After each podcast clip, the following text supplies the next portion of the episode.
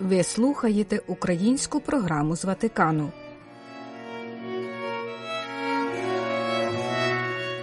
Слово, що оживляє біблійні роздуми.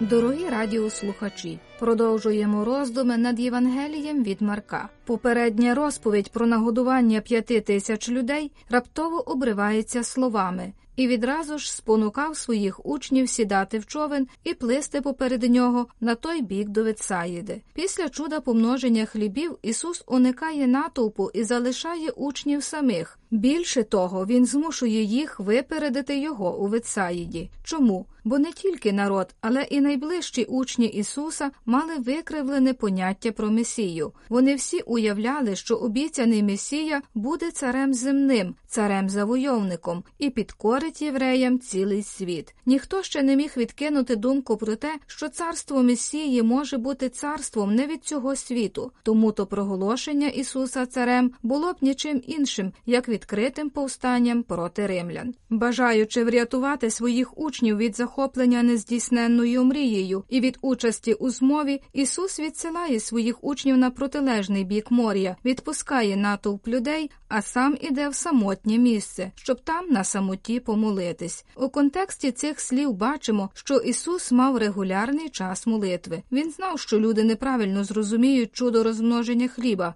Як він не хотів прославитися цілителем, так він не хотів і прославитися годувальником. Ісус прийшов, щоб відкрити Отця, але народ не міг і не хотів цього бачити. Це в якомусь сенсі було здійсненням спокуси сатани в пустині хлібом. Отож, 12 апостолів перепливають озеро без свого учителя і відразу ж потрапляють в складну ситуацію. Без нього човен не дуже просувається. Зовнішня причина це зустрічний вітер. Більш глибоко глибока причина є, мабуть, іншою. Без Ісуса їхній човен відданий на волю стихії. Вони відчувають відчай самі посеред розбурханого моря, оповиті темрявою. Додається негатив ночі. Цей уривок завершує перший цикл історій, який включає в себе помноження хлібів, за яким слідує чудо на озері, в даному випадку на юдейській території і для юдейського натовпу. Це також друге з трьох чудес на озері, описаних євангелистом Марком, в якому Ісус рятує учнів, що потрапили в біду,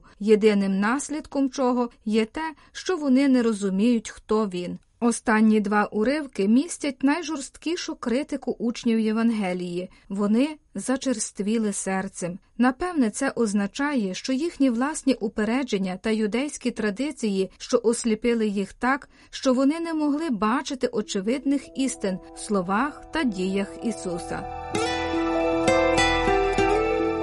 Далі Євангелій розповідає, що учитель побачив, як вони, веслувавши, втомились. Вітер, бо був їм противний, то близько четвертої сторожі ночі подався до них, простуючи морем, хотів обминути їх. Христос хотів їх обминути, щоб перевірити, чи зможуть вони почувати себе у безпеці, коли Ісуса немає поруч. Він хоче подивитися, як вони реагують, змушує їх виявити свої почуття. Та, на жаль, вони не тільки не відчули його присутність, вони навіть не впізнали його. Вони ж, побачивши, як він ступає морем, гадали, що то примара, та й закричали. Усі бо уздріли його й занепокоїлись. Він же вмить заговорив до них, мовивши Будьте ж мужні, це я, не бійтесь, розповідає євангелист. Ісус хотів допомогти своїм учням, але робить це в унікальний спосіб. Він наближається до них по морю. Однак своєю появою він не те, що їх не заспокоїв, але навпаки, налякав. Вони знову не пройшли випробування. Своєю присутністю в човні Ісус їх заспокоїв, як і тоді під час шторму. Богословський центр уривка зміщується на поведінку Ісуса, що, йдучи по воді, виявляє риси властиві Богу.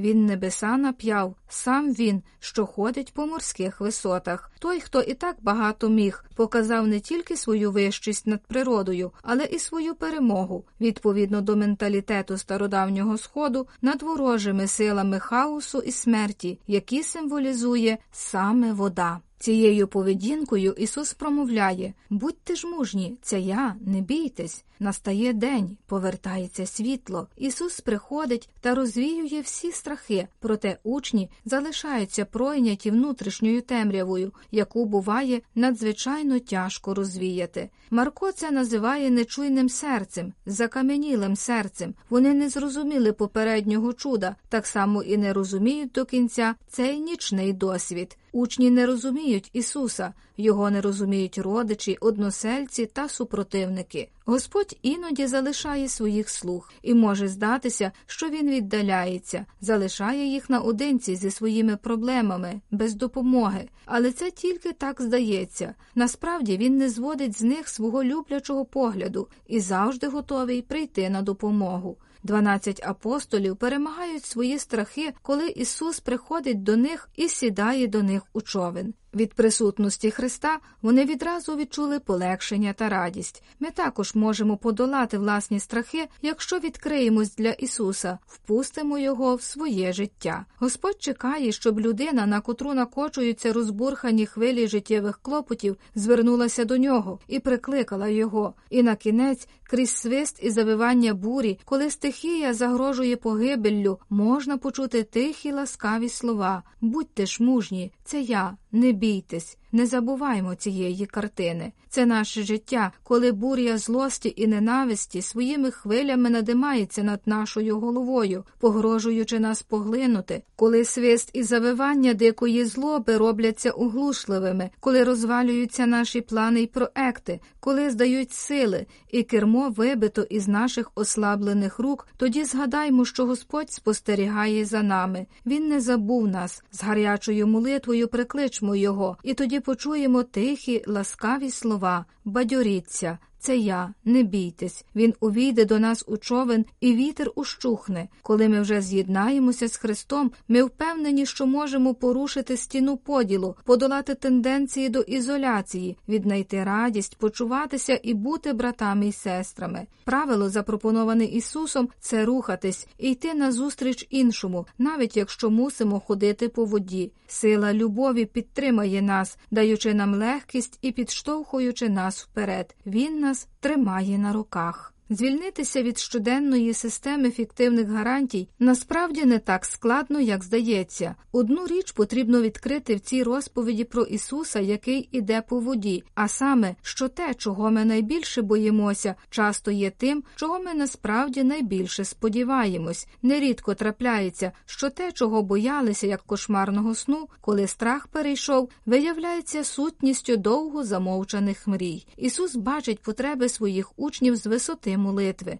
Ми можемо сміливо боротися, скільки захочемо проти бурі і хвиль. Єдине, що дійсно підтримує нас, це те, що перед Богом нас включено у молитву Ісуса, і в усьому, що ми є і що робимо, ми ніколи не можемо випасти з рук Божих. Лише завдяки цій довірі, що, незважаючи на всі небезпеки, ми не самі в човні і не покинуті байдуже на милість хвиль моря. Шторм заспокоюється і минає буря. Доручаймо себе Господу Ісусові Христові з довір'ям, послухом, і тоді побачимо, що в Його руках наші таланти, сили і здібності збільшуються до безкінечності, як збільшилося п'ять невеликих хлібців, і всі труднощі будуть переможені та подолані.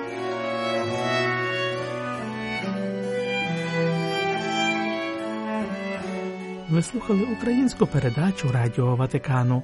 Слава Ісусу Христу! Лаудетор Єсус Христос!